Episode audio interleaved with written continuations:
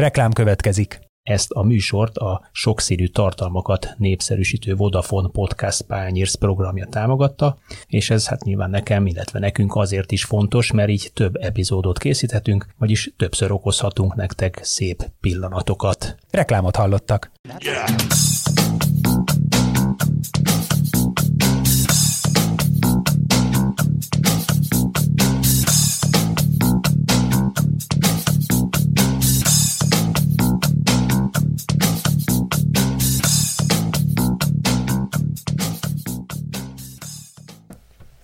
Sziasztok! Ez itt az Ittszer, a 24.hu focis podcastja, és ezúttal is két vendég van itt velem. Egyrészt Dénes Tamás, futballtörténész, az Inforádió főmunkatársa, illetve Inkei Bence, a 24.hu kultúrovatának a vezetője. Azért az, arról fogunk most beszélgetni, hogy a FIFA nem is olyan rég pár nappal ezelőtt Dohában kisorsolta a Katari labdarúgó világbajnokság csoportbeosztását, amely kapcsán felmerül a kérdés, hogy miközben minden futball szerető, de hát még azok is, akik négy évente csak egy hónapra ülnek le a, a televízió elő, hogy futballt nézenek, nyári, szabadtéri, sörözős, szurkolós programhoz szoktak, a nagy focitornák kapcsán ezúttal karácsonyi készülődés közben követhetik a mérkőzéseket. Nagyon milyen világbajnokság lesz ez, ugye felmerül a kérdés, amelyet az eddigi 21 ellentétben nem a szokott módon nyáron, a bajnokságok szünetében, hanem november 11-től december 18-ig rendeznek meg egy tenyérnyi, nagyjából olyan 70 40 kilométeres sivatagnyi körben, ahol a semmiből 8 extra modern stadiont építettek fel. Ha egyetlen jelzővel vagy egy szűk mondatkával kellene e, illetnetek a Katari VB-t, akkor, akkor mit mondanátok, melyik, melyik jelzőt használnátok? Hát mondjuk, ha jó indulatú vagyok, akkor az izgalmast és a bizonytalanságokkal telit, e, és remélem, hogy ha utána beszélgetünk, akkor nem a rettenetes lesz a következő jelző. Hát a szokatlant, azt meg a bizart is akár mondhatjuk. Um, hát egy biztos, hogy, hogy ez egyfajta újdonság. Mi nagyon reméljük, hogy egyszeri uh, alkalomra született ez. Nyilván a nyári kibírhatatlan meleg és a helyszínválasztás összefüggéséből abból, hogy mondjuk ebben az időszakban Katarban november és december között talán 20 és 32 fok között megáll majd a hőmérséklet. De azért a futballtörténelemben számos olyan ö, újítás volt, ami befolyásolta a sportág jövőjét, még akkor is, hogyha ugye az egyik legtradicionálisabb a maga szabályrendszerére folyamatosan vigyázó és óvó sportágról beszélünk. Tamás, milyen olyan újításokra emlékszel, ami, ami befolyásolta, hiszen majd aztán rátérünk arra is, hogy ez hogyan befolyásolja a VB-t, VB felkészülést. Nyilván rengeteg újításról lehet a futball kapcsán beszélni, ezek egy része szabály, alkotó jellegű, azokat szerintem most hagyjuk, mert nem az a dolog lényege. Szervezeti jellegűek voltak, és torna rendszerűek voltak. Ugye a világbajnokságok története 1930-ban kezdődött Uruguayban, amikor hosszas vita után végre úgy döntöttek az érdekeltek, hogy rendeznek világbajnokságot, mindössze négy európai csapat részvételével, tehát az európaiak többsége bolykottált, ha nem tartott elég komolynak a tornát. Ö, aztán egy ideig úgy tűnt, elég rövid ideig, hogy felváltva rendez majd Európa és Dél-Amerika. Ez rögtön 38-ban a harmadik alkalommal megszakadt, ezen a dél-amerikaiak megsértődtek, aztán a világháború befolyásolta a helyszínkijelölést és a résztvevőknek a számát, ugye Németország 1950-ben Japánnal együtt, de hát ez kevésbé volt problémás, nem indulhatott. Tulajdonképpen ilyen értelemben ide vehetjük a, a lebonyolítási rendnek a folyamatos változtatását is. Tehát hát a csapatszámot, nem? Ugye az első 13 csapattól is. kezdve aztán 16 volt sokáig. A csapatszámot is, de, de ugye az első torna abszolút egyenes kieséses rendszerben zajlott a második is a harmadik is. Ö, akkor Brazíliával 1950-ben hoztak a szerintem leghülyébb szabályt, hogy ne legyen világbajnoki döntő, hanem a világbajnokság négy csapata, amely a csapat mérkőzésekbe tovább jutott, játszon egy körmérkőzést egymással. Ezért mondjuk igazából futballtörténeti szempontból a Brazília-Uruguay mérkőzést, ami ugye a Marakana drámája, azt hibát, hibás futball, világbajnoki döntőnek nevezni, mert csak a világbajnoki címről döntő mérkőzés volt és aztán számos ilyen változtatás volt, most itt vagyunk. Ugye a helyszín abszolút érdekes, Ázsia, hiszen eddig 2002 volt a kivétel, akkor ment a futballvilág Ázsiában egy kettős rendezési világbajnokságra, Japánba és Dél-Koreába. Nagy vonalon eltekintünk most attól, hogy a dél-koreai válogatott jelentős csalással jutott el messze, de ugye az már előre vetítette azért azt, hogy nem biztos, hogy a rendező ország tovább sokáig masírozhat. Ez azért érdekes, mert azért még a mexikai VB rendezéseket is beleérte, korábban a, a világbajnok tornák rendezői domináns szerepet játszottak a tornán ugye volt a, a japán délkor, amely a délkoreak végül eljutottak a négybe, tehát... Volt ott azért egy kicsit puskarapogás és segítség a háttérben. Szegény olaszok azóta is sírnak emiatt szerintem. Meg a spanyolok, és, a portu- és a portugálok is a, még a csoportban. És utána a dél-koreai, a dél-afrikai volt a következő a világbajnokság, ahol a, a rendezőország várhatóan, olyan csekély szerepet játszott, mint amilyen csekély szerepet várhatóan a Katari válogatott most játszani.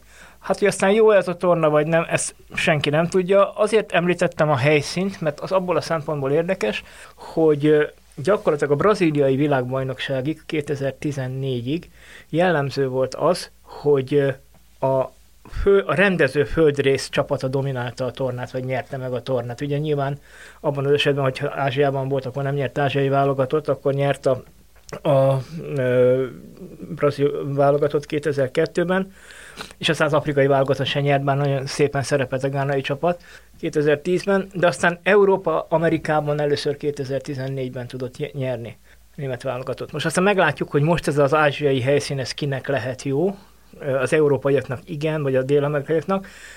Én azt gondolom, hogy a dél-amerikai futball struktúrája, a bajnoki rendbeosztása az kedvezőbb a világbajnoki, a világbajnokság mostani időpontjához képest, mint ami az európai bajnokságok rendjét jelenti, de ez nyilván utólag majd kiderül, hogy ebben igazam volt-e. Hát annál is inkább, mert azért a dél-amerikaiaknak a, a legnagyobb sztárok többsége Európában játszik, úgyhogy őket ez uh, ilyen szempontból nem fogja uh, befolyásolni. Akadjunk le is egy pillanatra ennél a, a Momentumnál, hogy zajlanak a bajnokságok. Eddig dominánsan az volt a jellemző, vége volt a bajnokságnak, egy 6-8 hét felkészülés után mindenki neki esett a világbajnokságnak, vagy a kontinens tornáknak, hiszen ezt egy kalap alá vehetjük. Ezúttal azonban például a Premier League az, ahol a válogatottak, nemzeti válogatottnak zöme játszik, vagy mondhatjuk ugyanezt a Bundesligára, a Láligára, a nagy, nagy bajnokságokra, körülbelül egy héttel a VB rajtja előtt fejezik be a bajnokságot, magyarul elmaradnak a közös nagy felkészülések. Hogyan lehet így vajon szakmailag összerakni egy csapatot? Milyen hatással lehet, milyen hatással lehet ez a játék minőségére?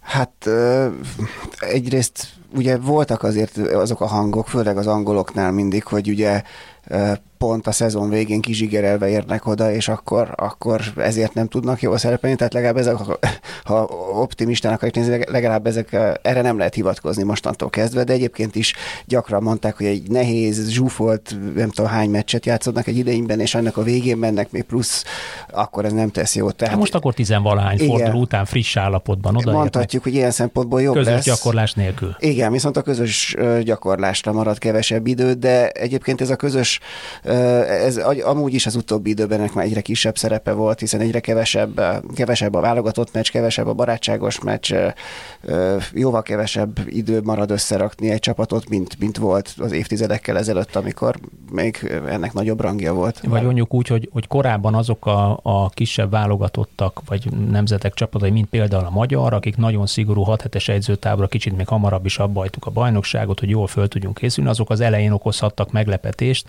a formát inkább a torna második felére építő nagy válogatottakkal szemben. Katarra mennyire lesz ez jellemző? Azért azt ne felejtsük el, hogy Katar, hogy egy példát mondja, 2015-ben rendezett egy kézilabda világbajnokságot, ahol hát mondjuk úgy finoman fogalmazva a fél, de inkább a háromnegyed csapatot külhontból hozták, a kezdő hatosnak mondjuk a teljes tagját, többnyire montenegrói, bosnyák, szerb, horvát és még egy spanyol fiatalember is volt közöttük. Aztán végül csodák csodára másodikok lettek se előtte, se azóta nincs Katarban komoly kézilabda élet, nem is nagyon rúgnak labdába.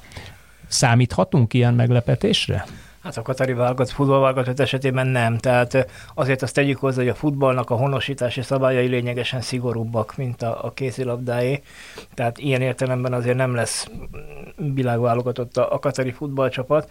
Én is egyetértek abban, hogy nem lesz hosszú közös felkészülés a válogatottaknak, és ezt inkább a középválogatottak, vagy közepes erősségű válogatottak sín ö, szenvedhetik meg a magyar szerintem jó példa lett volna, ha kijutnánk erre, hiszen azért a 16-os ebben, meg a 20-as ebben is sokat számított az, hogy a csapat együtt tudott készülni.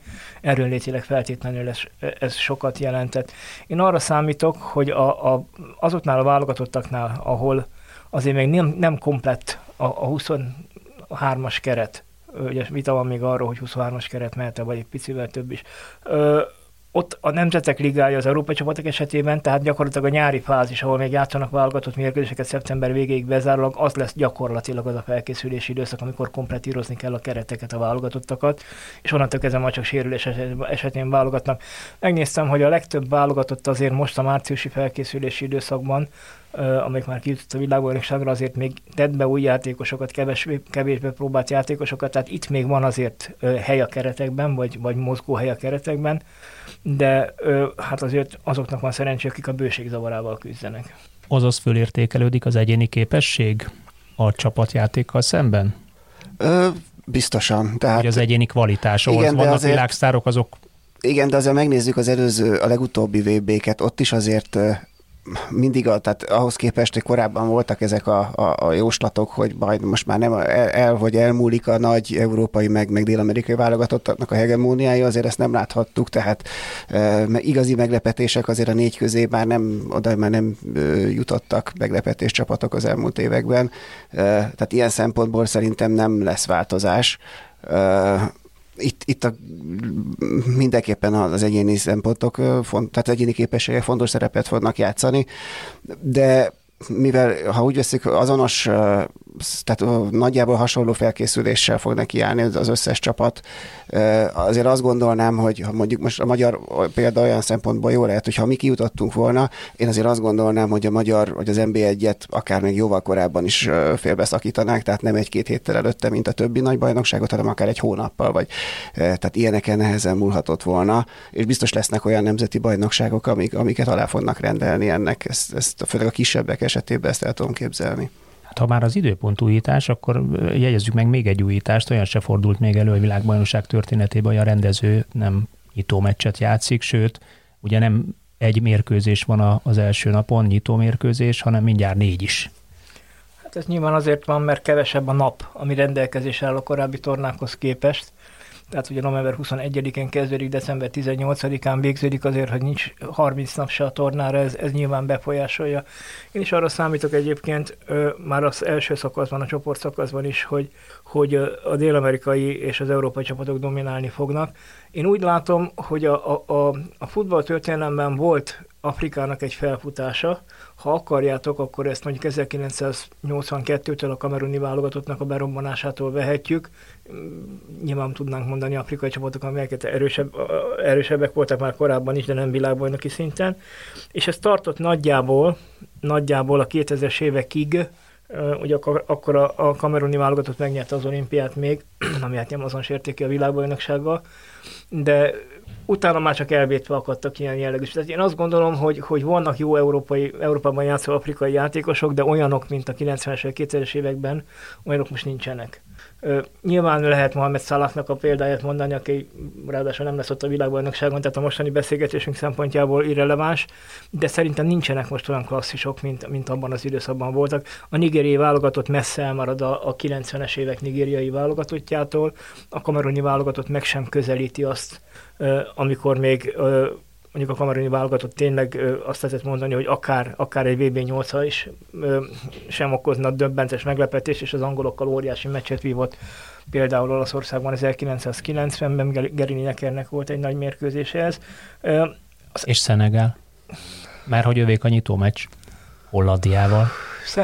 Én ott voltam a dél-koreai világbajnokságon, a szenegálok játsz, szenegáliak játszottak a franciákkal, különös mérkőzés volt, mert Franciaország egy, Franciaország kettő játszott gyakorlatilag. valahogy én azt gondolom, hogy abban, amikor a csapat játék, a taktikai érettség számít, akkor, akkor valahogy az afrikai csapatok háttérbe szorulnak. Brillírozni tudnak egyénileg, de, de ez szerintem azért egy tornán kevés. A szenegáliak nem játszottak rosszul Dél-Koreában és Japánban végül, de, de azért azt hiszem, hogy ha egy igazán ütős európai csapat találkozik velük, akkor nem kezd ereszkedni.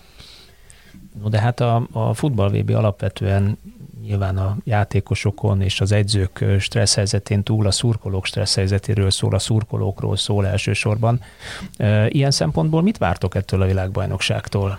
Mármint szurkolói szempontból? E, igen, helyszíni szurkolók hát, szempontjából, illetve tévé előtt ülő szurkolók Nyilván ez nem erről fog, ez, ez nem a, a, a, nem a őrületes hang, de őrületes hangulatú meccsekről fog bevonulni a... 80 ezres a, a nyitó meccs és a döntő stadion. Az lehet, hogy sokan lesznek, de hogy nem lesz nagy hangzó, nem lesznek, nem, nem kísérik a, a szurkolótáborok, nem kísérik a válogatottat akkor a szurkolótáborok, mint, a, mint ahogy ezek, ezt megszokhattuk, az, az, az szerintem borítékolható a különféle szabályok miatt sem, amik különféle törvények miatt sem, amik, amikre tekintettel kell lenniük és már volt is, hogy erre, az például Gareth Southgate már konkrétan beszélt erről, hogy eléggé ez biztos, hogy hátrányt fog jelenteni számokra, hogy kevesebb, véletlenül kevesebb, azzal számolnak, hogy kevesebb angol szurkoló lesz például a helyszínen, mint, mint a korábbi világversenyeken. Annak ellenére, hogy lényegében egyik meccsről át lehet sétálni a másik meccsre, a két legtávolabbi stadion 70 kilométerre van egymástól. Tehát mondjuk egy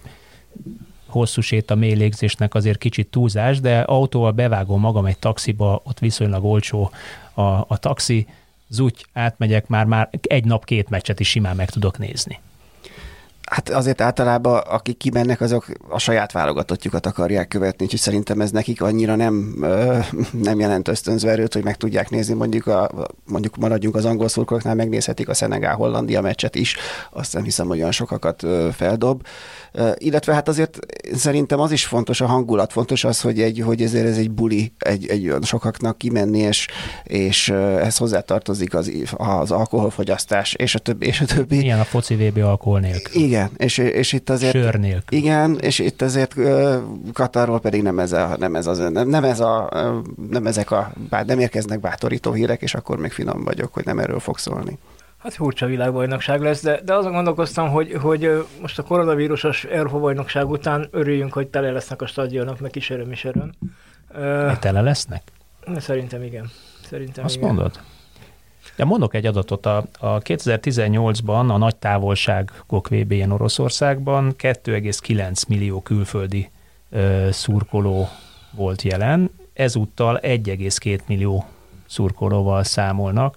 Ö, Először 1950-ben Brazíliában jutott egy millió fölé a, a nézőszám, helyszíni nézőszám. Még az is a nagy távolságok világbajnoksága volt. Ott nyilván a helyiek töltötték Igen. meg így a lelátókat. Így van, így van.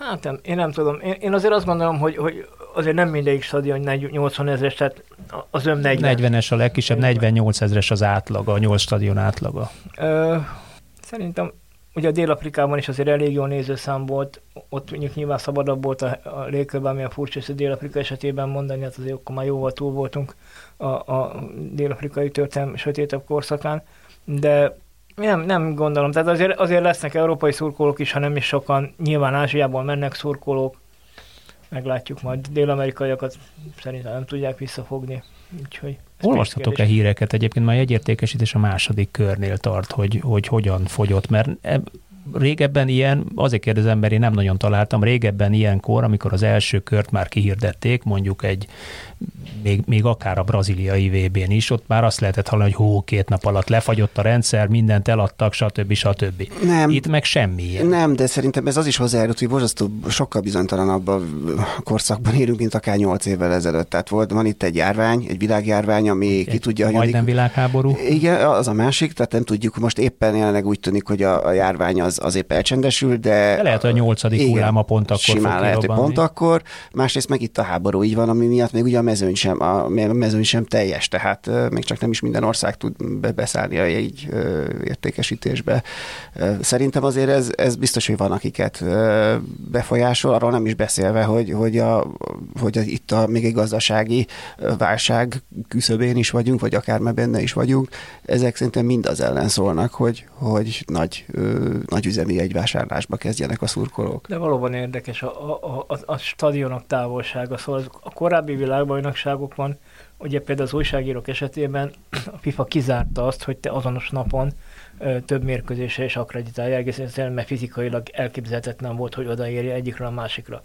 Most, hogyha csinálnak egy jó charterbuszt mondjuk a két helyszín között, főleg, hogyha mondjuk négy meccses napról beszélünk, és nem a egymás utáni mérkőzésekről, minden további nélkül lehet két meccset is megnézni egy nap. Tehát ez mondjuk javíthatja a nézőszámot, hogy nem biztos, hogy ennyi ember lesz, hanem ennyi Szorozzuk meg az 1,2 milliót kettővel. Plusz a helyi, plusz a helyi tudom, ugye a, a, a, a FIFA sorsoláson mondott, ha jól emlékszem, Infantino egy számot, hogy mennyi nézőre, helyszíni nézőre számolnak, a televízió nézők számára, vagy óriási számot mondott, azt mondom, amit akar, de a helyszíni néző, nézőkre sem mondott kicsi számot. Tehát az, azért azt valószínűleg leszögezhetjük, hogy valószínűleg a jegyeladás tekintetében nem ez lesz a, a csúcsvilágbajnokság, ugyanakkor mondjuk lehet, az ki lehet azt jelenti, hogy, hogy talán egyedül a FIFA-nak óriási biznisz ez a Katari VB?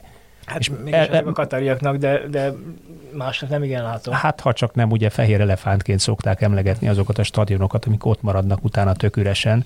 Mondjuk a átlag 670 nézős katari bajnokság megmosolyogtató egy ekkora stadion rendszerben, nem tudom, hogy ezek, tehát ugye Japánban sem kellettek végül azok a stadionok, és direkt ugye a városon kívülre építették őket, szó volt az újrahasznosításról. Itt is van visszabontható stadion. úgyhogy mondjuk ez egy megoldás de miközben krokodilkönnyeket hullatunk a katari gazdasági állapota miatt, szerintem ki fogják bírni ezt a stadionépítést. Én inkább a FIFA gazdasági állapota miatt hullatanék krokodilkönnyeket, mert, mert azt 2014 óta látszik egy olyan tendencia, addig minden évben pozitív szaldósak voltak, 2014 óta csak a világbajnokságon zárják pozitív eredménnyel az évet. Köztes években mindig jelentős 100 millió fölötti, néha 200 millió veszteséget produkálnak. Igaz, speciál mondjuk pont a 2018-as VB után azt hiszem 1,8 milliárd dolláros bevételt produkáltak, tehát van miből amortizálódni a következő három éven, és valószínűleg ilyen szempontból jogdíj, stb. egyéb szempontjából ez a VB is ö, egy emelkedő tendenciát fog mutatni. Lehet, hogy megtaláltad azt az okot, ami miatt Infantino preferálta a két évenkénti világbajnoki rendezést, mert egyébként szakmailag nem igazán lenne indokolt. És miért éli föl a FIFA a pénzét, vagy a pénz, miért, miért kell fölé a, a VB bevételének a nyerességét a következő évek alatt? Én szerintem a FIFA egy... egy túl, nagy a, túl nagy a vízfej, hát túl, túl sokat sok fogyaszt? kell a pénz, igen, ez nyilván így van. Különböző szolidaritási alapokba a szövetségek kapnak belőle, stb. stb. stb. De, de hát ugye az egész rendszer, amikor a, a, a, FIFA, a FIFA és az UEFA, most csak az európai futball szempontjából mondom, szerepe újra gondolandó, mert ez egy régi probléma, hogy és megoldatlan probléma, hogy a, a klubok diktálnak, a, az UEFA diktál, a FIFA diktál. Ugye most ha elfogadjuk azt, hogy a labdarúgás épp olyan szakma, mint bármelyik más, amit szakmának nevezünk, mérnök, orvos, tetőfedés, stb., akkor nyilván azért a munkáltatónak vannak bizonyos jogai a munkavállalók felé. Most ezt a, a munkáltató nem tudja érvényesíteni mondjuk egy világbajnoki szereplés alatt, nem tudja megtartani a játékos, de akkor sem tudja érvényesíteni, amikor el kell engedni a FIFA napokon a játékost, és mindig nem tiszta a biztosítás kérdése sem. Tehát, hogyha Kárpótlást fizet a FIFA. Hát valamennyit igen, de kérdés, hogy az, az elégséges-e. Nem, érdekes, érdekes ez a, ez a ö, összevetés, hogy, hogy mennyire éri meg. Mindenképpen a Fradinak meg fogja érni, mert három játékosa is részt vesz a marokkói válogatott színeiben, a Mai testvérek, illetve Lajduni. A Ferencváros bankszámára tekintélyes összeg érkezik majd. Ilyen szempontból a FIFA-n kívül a Fradi is profitál a világbajnokságból. Én hogy, hogy még soha nem volt olyan a világbajnokságok történetében, hogy nem a magyar válogatott szereplői között a magyar élvonalban három, a magyar élvonalból három játékos is szerepeljen a világbajnoki mezőnyben, ez újdonság. Tehát nyilván arra voltak példák, hogy korábban vagy későbben a magyar NBA-ben szereplő játékosok világbajnokságon szerepeltek, jellemzően a 34-es vagy 38-as román válogatottban például sok olyan játékos, vagy több olyan játékos volt, aki ugye a Bécsi döntések után, vagy akár még előtte, Barátki Gyulára gondolok, a, a, a, a Hungáriában játszott, illetve a Bécsi döntések után, Nagyvárad játszében, Kolozsváron, stb de ez egy újdonság ilyen szempontból feltétlenül, és azért akárhogy is nézzük, önmagában az, hogy a, a, az olaszokat kiejtő e, Észak-Macedón válogatottban kilenc olyan játékos volt a keretben, az olaszok elleni keretben, aki vagy most, vagy korábban az NBA valamelyik klubjában szerepelt, vagy illetve, vagy te mondtad a három Ferencvárosi játékos példáját, még Zukót ide vehetjük, aki még elvileg eséllyel bír arra, hogy az ukrán válogatott tagjaként kijusson. Szóval azért ez azt jelenti, hogy azért jobb légiósok vannak, mint korábban. Na, akkor kicsit szaladjunk végig itt a, a csoportokon. Milyen esélyt láttok mondjuk az A csoportban? Katar, Ekvádor, Szenegál, Hollandia. Ez egy viszonylag puhány csoport, holland szempontból nézve különösen. Igen, hát ez, ez, a, ez a hollandoknak egy óriási blama lenne, ha innét nem jutnának tovább. Ugye most Van pont most jelentette be hogy nemrég, hogy, hogy betegsége miatt ez lesz az utolsó világverseny, amin, amin ő vezeti Hollandiát, utána Ronald Koemanhoz fog visszakerülni. A kapitányi poszt, ez a holland csapat mondjuk nem, valószínűleg nem áll rossz nevekből, de ezt a, és az EB-n egy kicsivel jobb szakmai vezetéssel messzebbre is juthatott volna, de azért azon azért szerintem sokan meglepődnénk, hogyha beleszólna a vége a legvégén a, a versenybe, de az, hogy a csoportból tovább menjen, az, az, az alap. És ott viszont utána, hogy ki, hát azért Katar így is meglepetés lenne még rendezőként is, bár hát ha betolják másodiknak, ott azért inkább az Ekvádor-Szenegál kettősből várható az, hogy kikerüljön egy, a, egy másik továbbjutó csapat. Ennyi meglepetésre okozhat Katar? Tamás, hogy... Látott már olyat a világ azért, hogy, hogy, hogy a hazai csapat versenyben maradt. A, a, egy különösen olyan szituációban, amikor azért nem sokkal erősebbek az ellenfelek. Mert nyilván a hollandok ellen nem tudják igazából besegíteni őket, de a Szenegának jobb játékosai vannak, ugye Sadio Mané például, csak hogy egyet mondjak, de hát nyilván lehetne még neveket mondani. Az ekvádoriak különösen, különösen ősszel jól játszottak a dél-amerikai világbajnok is elejtezőken, azért az, hogy ők a brazilok és az argentinok mögött nagyon sokáig harmadikok voltak, az több, mint meglepetés. 2022-ben majdnem mindenkitől kikaptak, akit, akivel eddig játszottak, a végén Argentina ellen játszottak egy döntetlen, de már mind a két csapat tovább jutott, szóval az ekvádorokat szerintem nehéz ö, kalibrálni, és nehéz azt kalibrálni, hogy a két vendégválogatott, tehát a Szenegál és az Ekvádori a helyszín, a környezet, a klíma, ugye itt nincs aklimatizálódási idő, mert gyakorlatilag akkor mennek oda a torna előtt négy nappal, vagy öt nappal, most ez mindegy.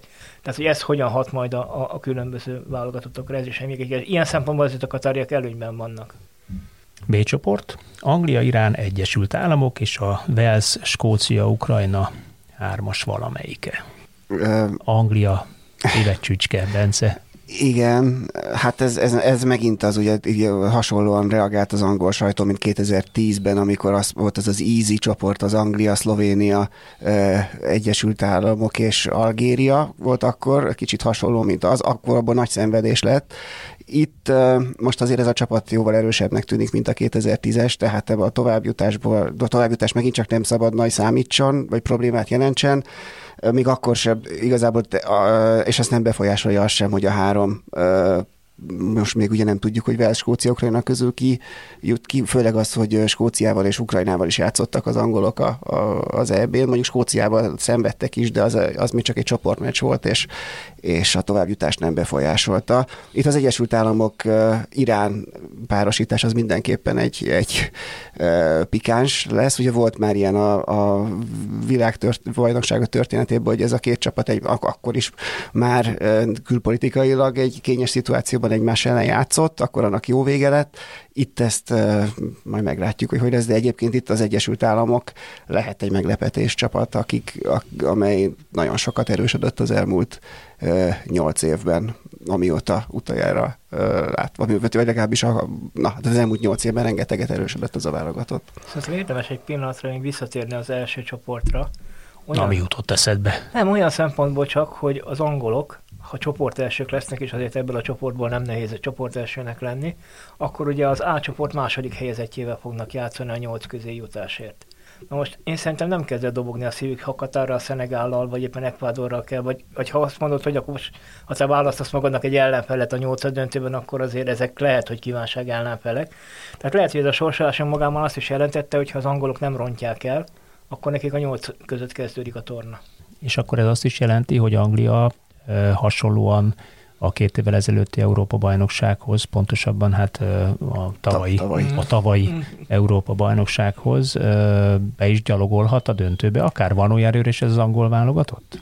Hát igen, én azt gondolom, hogy most, hogy itt, na tehát Anglia elérkezett arra a szintre szerintem, ahol, ahol mondjuk Spanyolország, Franciaország, Németország a nagy, nagy európai válogatottak vannak, amelyek, és itt van egy, nem az van, hogy egy, nem az van, mint 8 vagy 10 éve, hogy, hogy jaj, a Rúni megsérül, akkor mindennek vége, hanem nem egy vagy két nagy klasszis van, hanem tényleg nagyon sok játékos van, aki, aki fontos, akit épp ezért azt gondolnám, hogy, hogy itt már tényleg nüanszok fognak dönteni, segíteni. Anglia is lehet az egyik ezek közül, aki, aki, aki a végén odaér. Szerintem meg, meg kell tanítani nyerni az angolokat, és ez nem kezd könnyű feladat a Southgate-nek. Szóval, ha megnézitek azt, hogy, hogy ugye ezeket az 60 ban Anglia világbajnok lett hazai pályán, és ahhoz képest, vagy azon kívül gyakorlatilag két olyan világbajnoki torna volt, ahol az angolok legalább négyig el tudtak menni, ugye 1990-ben Olaszországban sírt Gascoigne, illetőleg az oroszországi volt a következő példa. Tehát én úgy gondolom, hogy azért az angoloknak nagyon homogén és jó kerete van, rengeteg kitűnő fiatal játékossal. nyilván minél inkább öregszem, annál inkább nosztalgikus vagyok a korábbi angol futballistákkal szemben, de, de volt olyan angol válogatott már, mondjuk a 2000-es években, amelyeknek a középpályásora legalább olyan erős volt, mint a mostani. Beckham, Gerrard, Scholes, Frank Lampard. Hát de vajon a kispadja volt olyan erős? Ültek-e, ülte olyan számban a kispadon, vagy leültethet-e olyan számban a kispadra a Southgate játékost, akik képesek mondjuk a 60-70. percbe beszállva meccset eldönteni? Mert most úgy látom, hogy van, megvan ez a variációs lehetőség Szerintem... a rotálásra és a, a váratlan húzásra. Igen, is. a poszt attól függ, hogy milyen posztok. Tehát ott elől, ha megnézzük a most ugye Southgate olyan játékrendszerben játszik, hogy, hogy Kane az egyik, tehát Kane az általában az, elő, az egy a befejező csatár, mögötte viszont sok felcserélhető ember van. Sterling, Foden, Grealish, Mount, Sancho akár, tehát nagyon sokan vannak a raposztra, és még ott, ott még, még többen is tülekednek ott, akik jellemzően nem is nagyon vannak a válogatott közelében. Most láthattunk példát is, hogy Foden beállt, az két percen később egy gólpasszal hálálta meg, ugye a, a bajnokok ligája mérkőzésen ezzel nyert a Manchester City az Atletico Madrid. Sok jó játékos van az angoloknak, de azért, hogyha a legutóbbi két tornát, az EB-t, meg a VB-t és az EB-t nézzük, akkor, akkor és én egyetértek abban, hogy, hogy több jó játékosok van, mint amikor Runliban kellett reménykedni, de azért, azért egy kicsit most is Harry nem múlik a, a gólszerzés. Tehát, hogyha ha, ha Harry Kane, nehogy Isten megsérül, vagy nincs formában, nála elég ritkán szokott előfordulni az utóbbi, akkor azért az angolok bajban vannak. Jó, Sterling is elég gólerős volt a, torna, a legutóbbi ebben, de azért, amikor nagyon kellett Harry Kane belelendült, rosszul kezdte az ebét, belelendült a világbajnokságon, ugye hát kifejezetten gólerősen játszott, és hát ez a rendszer rá, rá van kitalálva. Úgyhogy azt gondolom azért, hogy rajta nagyon sok múlhat. C csoport, Argentina, Szaudarábia, Mexikó, Lengyelország én imádom a lengyeleket, a lengyel válogatott játékát, bár most éppen talán rajtuk csúsztunk el azon az egy döntetlenen, vagy a megnyert mérkőzés döntetlenre mentésén, hogy, hogy nem volt nagyobb esélyünk itt a VB-re való kijutásra a végén, de, de vajon tovább jutatnak most végre a csoportból? Mexikó, illetve Argentina ellenében? Szaúd-Arábia nem hiszem, hogy túl sok vizet zavarna itt. Hát azért nem tudom, azért ez biztos, hogy Szaudarábiának nem azt mondom, hogy hazai pályán játszanak, de hogy elég köz, tehát nekik, lesznek. Hát nekik ez nem annyira a közeg, biztos, hogy nem ismeretlen, ugyanúgy, mint hogy beszéltünk az átcsoportban Katar, szerintem Szaudarábia is viszonylag e, ilyen szempontból e, segíteni fogja őt, legalábbis az első meccseken az, hogy, hogy e, ők ismerik a közeget nem tudom, a Lengyelország azért valahogy mindig, az utóbbi idő mindig egy, egy, úgy mentek neki az elmúlt évek tornáinak, hogy ott van Lewandowski, meg van egy csomó más európai, legalább ilyen közép, középszinten jó játékosuk, aztán mégis csalódást okoztak, úgyhogy nem érzem bennük továbbra sem. A, a, a, a válogatott most ezen a selejtező csoportban, a magyarok ellen mutattak, ugye az sem volt igazán meggyőző. Tehát itt azért Argentina és Mexikó nem egy olyan, és nem túl könnyű ellenfelek, tehát én nem mondanám, hogy a lengyelekre én sok pénzt tennék a jelen pillanatban, de persze már csak Lewandowski miatt is megérdemelnének egyszer egy Messze egy vannak szereplést. akkor még mindig a látóféle bronzérmes válogatottól. Bennem is azért az ragadt meg, és azóta is követem. Persze látóság meg Gado, hadd jöjjenek persze, és, de Dejna is természetesen, de mondják féle generáció a 80-as évekből. Igen, én azt gondolom, hogy a lengyeleknek akkor van reális esélyük, ha Lewandowski klubformában futballozik. Lewandowski-nak... De az egy klubnyi olyan csapat kéne, hát, a játékos kéne legyen a háta igen, mögött. De, hát az hogy, te, az, hogy tud rosszul is futballozni, azt azért láttuk mondjuk a Villarreal ellen. De az kétségtelen, hogy eddig a nagy tornák azért nem ugyanolyan gólmutatókkal zárultak az ő számára, mint a, a hosszú sorozatok. Hogy ennek az az oka, hogy itt egymás után kell a meccseket játszani, nem hiszem, mert a bajnokok ligájában vagy a német bajnokságban is három naponta kell meccseket játszani. Ugyanakkor a lengyel válogatottban gólerős, hát a selejtezőkön is gólerős, csak mondom, hát a nagy... mindig tükörsimán jutnak be általában az utóbbi tornákra. Ez így van. Ez így van. Azt ott mégsem az, hogy a mexikóiaknak is vannak jó játékosai, de a mexikói válogatott nehezebben jutott ki a világbajnoksága, mint arra számítani lehetett. Én szerintem a CONCACAF zónából az egyik legkönnyebb kijutni, mert ott akkor a differenciák, még akkor is, hogyha Panama hát végén... alig van csapat. Hát ez így van. És éppen az amerikaiak írták a, a mostani utolsó fordul előtt, hogy ha, hogy ha most továbbít Amerika, akkor hosszú időre garantálja a részvételt a világbajnokság, mert a következők, hogy a rendező lesz, akkor ott lesz, utána fölviszik 48-ra, és akkor nem tud a létszámot is nem tud nem bejutni. De igen, a mexikóiak szerintem körülbelül azos játékerőt képviselnek a lengyelekkel, és akkor azon fog múlni, hogy aznap éppen kinek van, van jobb dolga. A lengyelek Oroszországban is keltettek rossz értelemben meglepetést. D csoport Franciaország, Dánia, Tunézia és Peru, Ausztrália vagy Arab Emírségek. Hát ez eléggé egy európai súlyú csoportnak tűnik, a, a franciákat ezeket nehéz elképzelni, ne jussanak tovább. Dánok kirobbanó A dánok meg igen, ők az elmúlt egy-két évnek a leg, egyik legjobb formában lévő csapata. Uh, igazából ilyen szempontból valószínű, hát talán Peru vagy Ausztrália az, ami még ott, hogyha ők jutnak ki a háromból, akkor meglepetést okozhat. Tunézia megint csak egy ilyen, ilyen általában egy ilyen masszív, de, de azon csapat, de azon túl nagyon nagy nehéz elképzelni. Nincsen, nincsen, nincsen olyan játékos állományuk, hogy, hogy belőlük kinézhessünk szerintem egy nagyon meglepetést. Amikor legutóbb Ázsiában játszották a világbajnokságot, akkor a franciák Szenegállal voltak, most Franciaországnak a Szenegálja Tunézia lesz, mert a tunéziaknál lesz jó néhány francia születési játékos is. Aki Franciaországban nevelkedett, és így ott van. is játszik. Így van, így van, tehát gyakorlatilag a francia futball, futballkultúrán nőtt fel.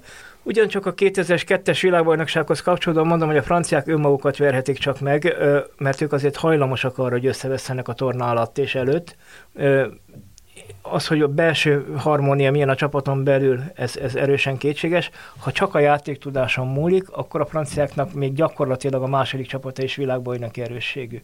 Tehát Mármint világbajnoki esélyes résztre, erős. Résztre, ja, résztvevő, mondjuk azt, azt hittem, hogy cím erősségű. Hát nézd, egy olyan csapat, ahol mondjuk, ugye, mondjuk Griezmann, Benzema és Mbappé tud mondjuk az első három lenni. És akkor a és nem Kankú szóba se kerül, aki van, ugye ontja a gólokat meg a gólpasszokat Lipcsében. Így van, úgy, így van, így van. Hát ő már egyébként most márciusban játszott a válogatottban is. Azt hiszem két meccse van. Így, így van. És akkor még ott van Toma de Má, és, és még lehet, majd Giroud be, be lehet tenni, ha éppen a, a, a Milánnak a bajnoki menetelésében fontos szerepet játszik. Tehát Pogba nagyon jó játékos, éppen attól függ, hogy milyen kedve van játszani.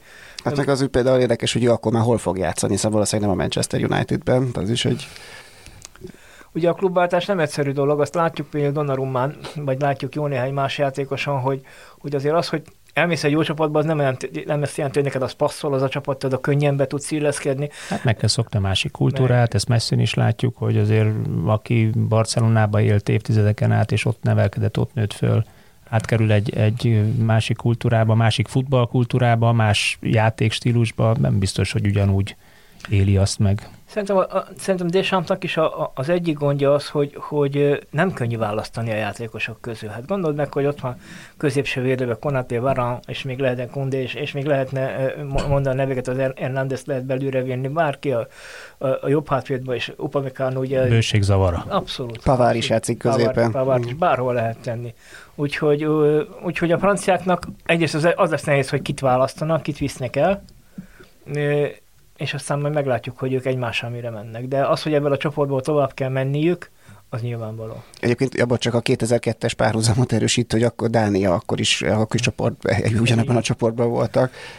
Úgyhogy igen, tehát persze megbotolhatnak, de igen, tehát azért emberi számítás szerint tovább kell, hogy jussanak a franciák innen. Emberi számítás szerint a elcsoport spanyol, német, japán, Kosztarika vagy Új-Zélandból is megvan már a továbbító, előre ki lehet hirdetni nyilván a spanyolra és a németre gondolok. Hát nem lesz még egyszer Oroszország a németek számára, úgyhogy, úgyhogy, úgyhogy valószínűleg hát most... Nyilván... Hát most van egy jó kapitányuk már, aki Oroszországban már most már egy utólag lehet tudni, akkor már nem szabadott volna lövöt hagyni, és na, akkor máshogy alakulhatott volna. Ez a, ez a mostani ö, csapat, ez, ez vagy sokkal erősebbnek, meg egységesebbnek tűnik nehéz elképzelni, hogy ebből a csoportban a németek és a spanyolok jussanak tovább. De viszont a belga, kanada, marokkó, horvát négyest az F csoportban azt egy ilyen, egy ilyen gyilkos csoportnak lehet nevezni, mert se nagyon, mondjuk a belgák persze nagyon erősek, meg a világranglista elején tanyáznak már évek óta, de hát ugye a horvátok másodikok voltak, a Marokkóra ugyanazt lehet elmondani, hogy francia kettő vagy három, és hát Kanada tükör simán hozta a, a bejutást a VB csoportkörbe, és hát ott van egy-két komoly játékos, aki Európában is bizonyít komoly csapatokban. Igen, egyébként itt szélsőséges... Okozhattak meglepetést kanadaiak? Igen, én azt akarom mondani, hogy szélsőséges esetben itt lehet meglepetés, mert Belgium Nál én azt gondolom, hogy nekik a nagy esélyük ez, ez, ez tavaly vagy 2018-ban lett volna ennek a generációnak. Martinez én szerintem nem nagyon tudta ezt a generációváltást levezényelni, még mindig ott tartunk, hogy De Bruyne, Azár és rajtuk fog múlni, Lukaku ezeken fog múlni.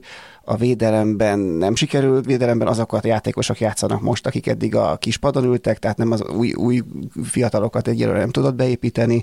Úgyhogy én nagyon szeretném, hogy ez a belga válogatott megérde, ezek a játékosok megérdemelnének egy, a, most itt a nyilván klasszisaikra gondolok, egy jó eredményt, de rossz esetben az, az is elképzelhető, hogy itt a földbe állnak rögtön az egelején.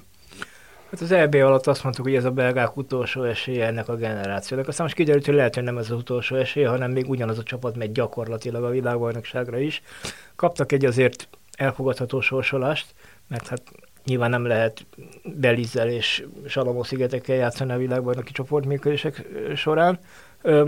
A horvátoknak szerintem egy picit hasonló problémája van, mint a belgáknak, abban az értelemben, hogy a kulcsjátékosok közül jó néhányan túl vannak a zeniten, akár bármilyen tiszteletem is Luka Modric, mert tényleg elképesztő futbolista, de hát nyilván nem 20 éves már. Ugye Rakitic is mondta a válogatottságot, Perisic. Ugyanez hangzott el most Ronaldóra is, és mit válaszolt? Két irigy írta ki a, a, az őt kritizáló Wayne Rooney-ra, és nem, nem emlékszem, ki volt a másik, aki egy televíziós adásban kritizálta őt. Hát van mire szerénynek lenni Ronaldónak, mondjuk. E, igen, szóval én azt gondolom, hogy a horvátok túl vannak a zeniten. A 18 óta azért olyan egészen nagyon-nagyon jól nem játszottak szerintem ha, ha nem lenne szimpátiánk az övék, akkor azt mondanánk, hogy ez a 18-as eredmény egy kiszaladt eredmény volt. Tehát azért nem volt a horvát válogatott, vagy a világ második legjobbja. Ha, ha kevésbé van szerencséjük a 11-es párbajban a dánok ellen, akkor kiesnek a 8 közé jutásért, és a kutya nem beszélne a horvátok VB szerepléséről, de bejutottak, és ezért tényleg tisztelet jár. Kanada egy nagyon nagyfokú futballfejlesztést hajtott végre önálló bajnoksággal, utánpótlás programmal, tizenéves korban eladják a játékosokat Európába, Alfonso Davis világklasszis, a világ egyik legjobb balhátvédje. Úgy jutotta ki, hogy te mondott tükörsimán a, a, a, a világbajnoki mezőnybe, hogy Alfonso Davis az utolsó 6-8 mérkőzésen nem is játszott a sérülése miatt most ért vissza a Bayernbe végül. Van más BL szereplő játékosok is, úgyhogy, úgyhogy Hát nekem fáj egy kicsit a szívem a kanadaiak miatt, mert mindig eszembe jut, hogy ugye 86-ban velük játszottunk a világbajnokságon, és ők ott vannak. Utoljára nekik rúgtunk gólt. Remélem, hogy legutóbb, és nem utoljára, de... de, de Akkor lesz, aki ezért Kanadának tud szúrni, vére valami magyar kapcsolat. Így van. Majd meglátjuk. Hát a marokkóiak azt hiszem, hogy olyan lehet eső, lehet hó. Szóval a marokkóiak jó sorsolást kaptak ugye még az afrikai párharcban, is nem gondolnám, hogy meghatározó szereplői lennének a világban is. Ennek a belgák azok elmehetnek akármeddig, hogy tehát a, a belga csapat tulajdonképpen egy meccsen bárkit, tehát az egy eljutnak az egyenes kieséses szakaszba, ott bárkit megvernek. Ha a Courtois jó véd, Lukaku rúg elő egy gólt, vagy De Bruyne bárkinek tud egy gólpaszt adni, vagy gólt rúgni, bár, bármi lehet ott. No, G csoport, Brazília, Szerbia, Svájc, Kamerun. Hát ez a deja vu csoport. Igen, ez végre, ez, ez végre egy olyan csoportnak tűnik, ahol, ahol nem tudik lefutatnak. A, a, itt most nem azt mondom, hogy mindenki megverhet mindenkit, de ugye a, a brazilokat leszámítva ott... Szerbek le... nagyon jó formában vannak. És a svájciak, svájciak is. is. Svájciak pláne, azt mondom, a svájciak nagyon erős csapat. Már az EB-n is jól szerepeltek, és azóta csak tovább erősödtek a jelek szerint. Kamerun pedig egy sötét ló, de hát őket már csak ilyen futballtörténelmi okokból sem szokás leírni.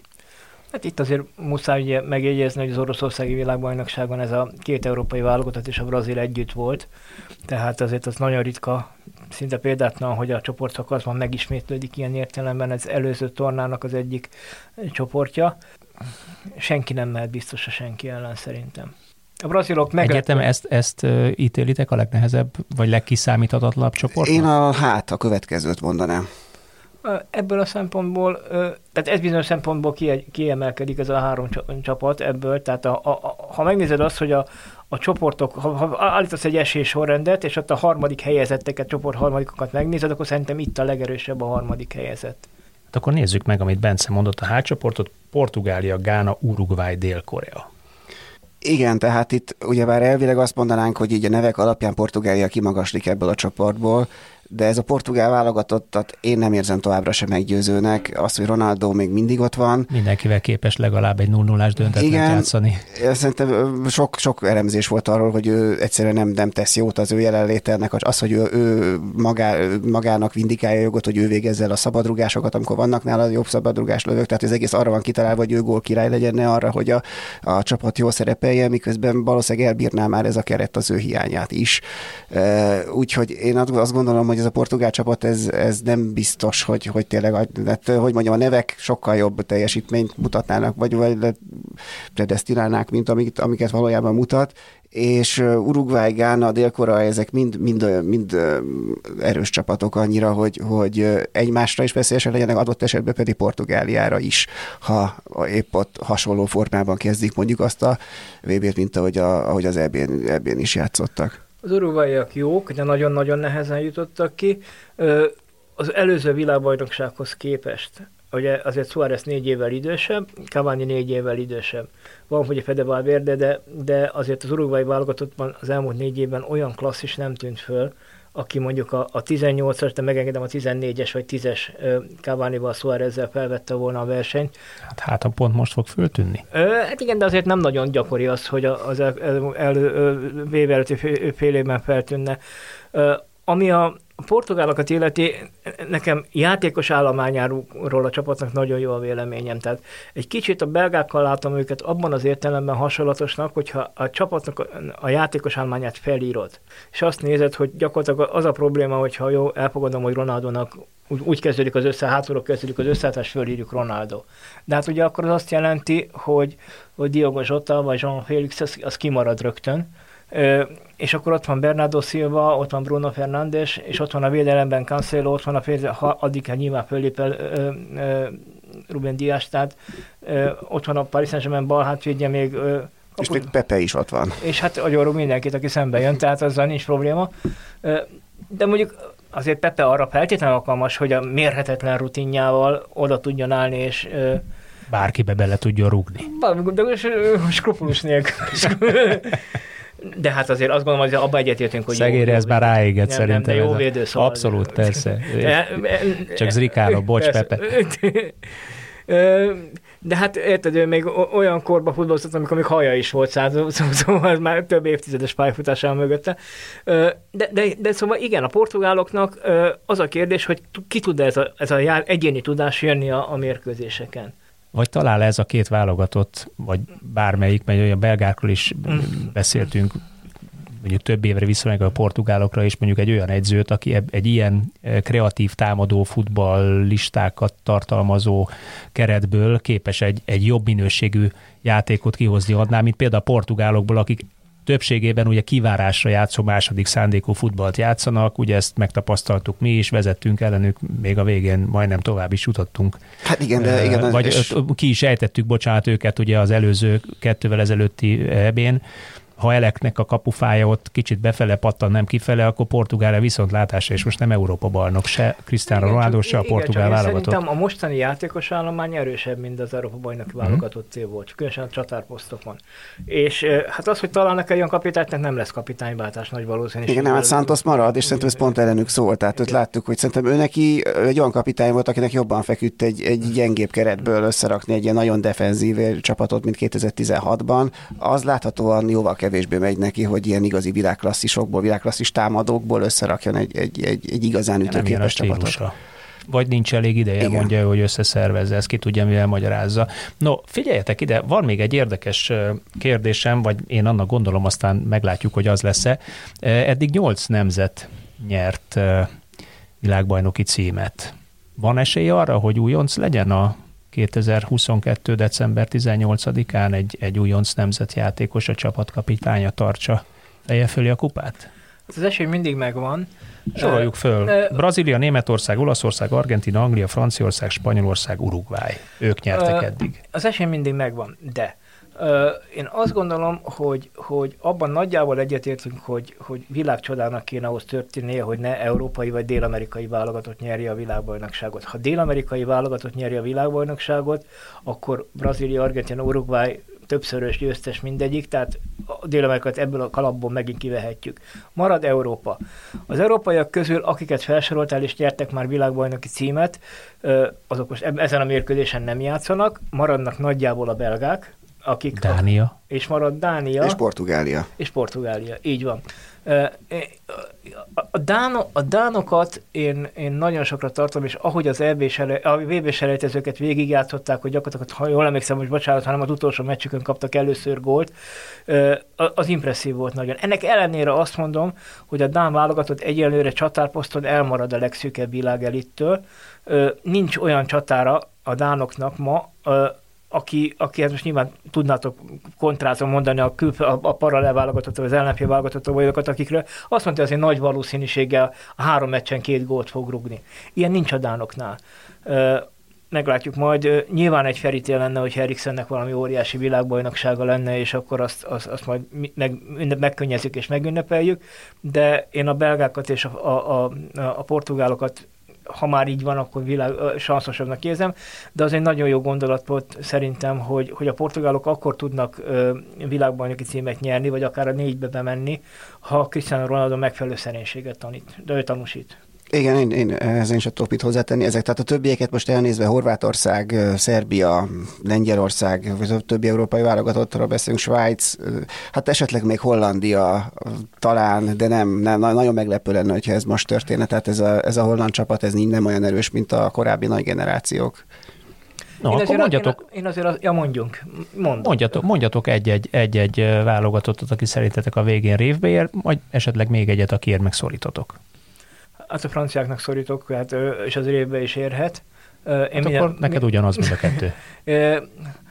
A brazilokkal gondjaim vannak, tehát a brazilok az elmúlt idő 2002 óta mindig valamin elcsúsznak. Hát nyilván nincs Magyarországon ember, aki ne szeretné a brazil futballt, és, és azért az, hogy ezek a mostani játékosok, akik vannak a brazil válogatottban, ezt azt hiszem Attila veled már beszéltük egyszer, hogy, hogy a mi ifjúkorunkban brazil, a brazil futball egyik jellemzője az volt, hogy a válogatott kulcsemberei a maguk posztján a világ tíz legjobb játékosa között voltak, szinte kivétel nélkül. Most talán még Neymar sem tartozik oda, és azért a brazil válogatott számomra meglepetés, hogy mennyire simán kijutott a, a, a világbajnokságra. Tehát a brazilokat én azért meglepetésnek menném, ha világbajnoki címet nyernének. Beszéltünk arról, hogy, hogy az utolsó esélye néhány válogatottnak, hát Messinek is az utolsó esélye, én azt gondolom, bár Oroszországban is azt hittem, hogy ez volt az utolsó esélye. De mindegy, az, az argentin válogatottnak ugyancsak. Én a franciáknak szurkolok, és a németekből bármit kinézek. Hát, ehhez tudok csatlakozni, én az angoloknak szurkolok, de a németekből én is bármit kinézek. Tehát én is én ezt a kettőt mondanám. No, én meg nem nyilatkozom erről, mert ebben a témában a VB-ről még egészen biztos, hogy a következő 6-7 hónapban beszélgetni fogunk. Köszönöm, hogy itt voltatok velünk, köszönöm a vendégeknek, és remélem jövő héten is csatlakoztok hozzánk, kedves hallgatók, csatlakozzatok, mert új témával jövünk, és megpróbálunk érdekes futballtörténeteket mondani nektek. Sziasztok! Sziasztok! Sziasztok!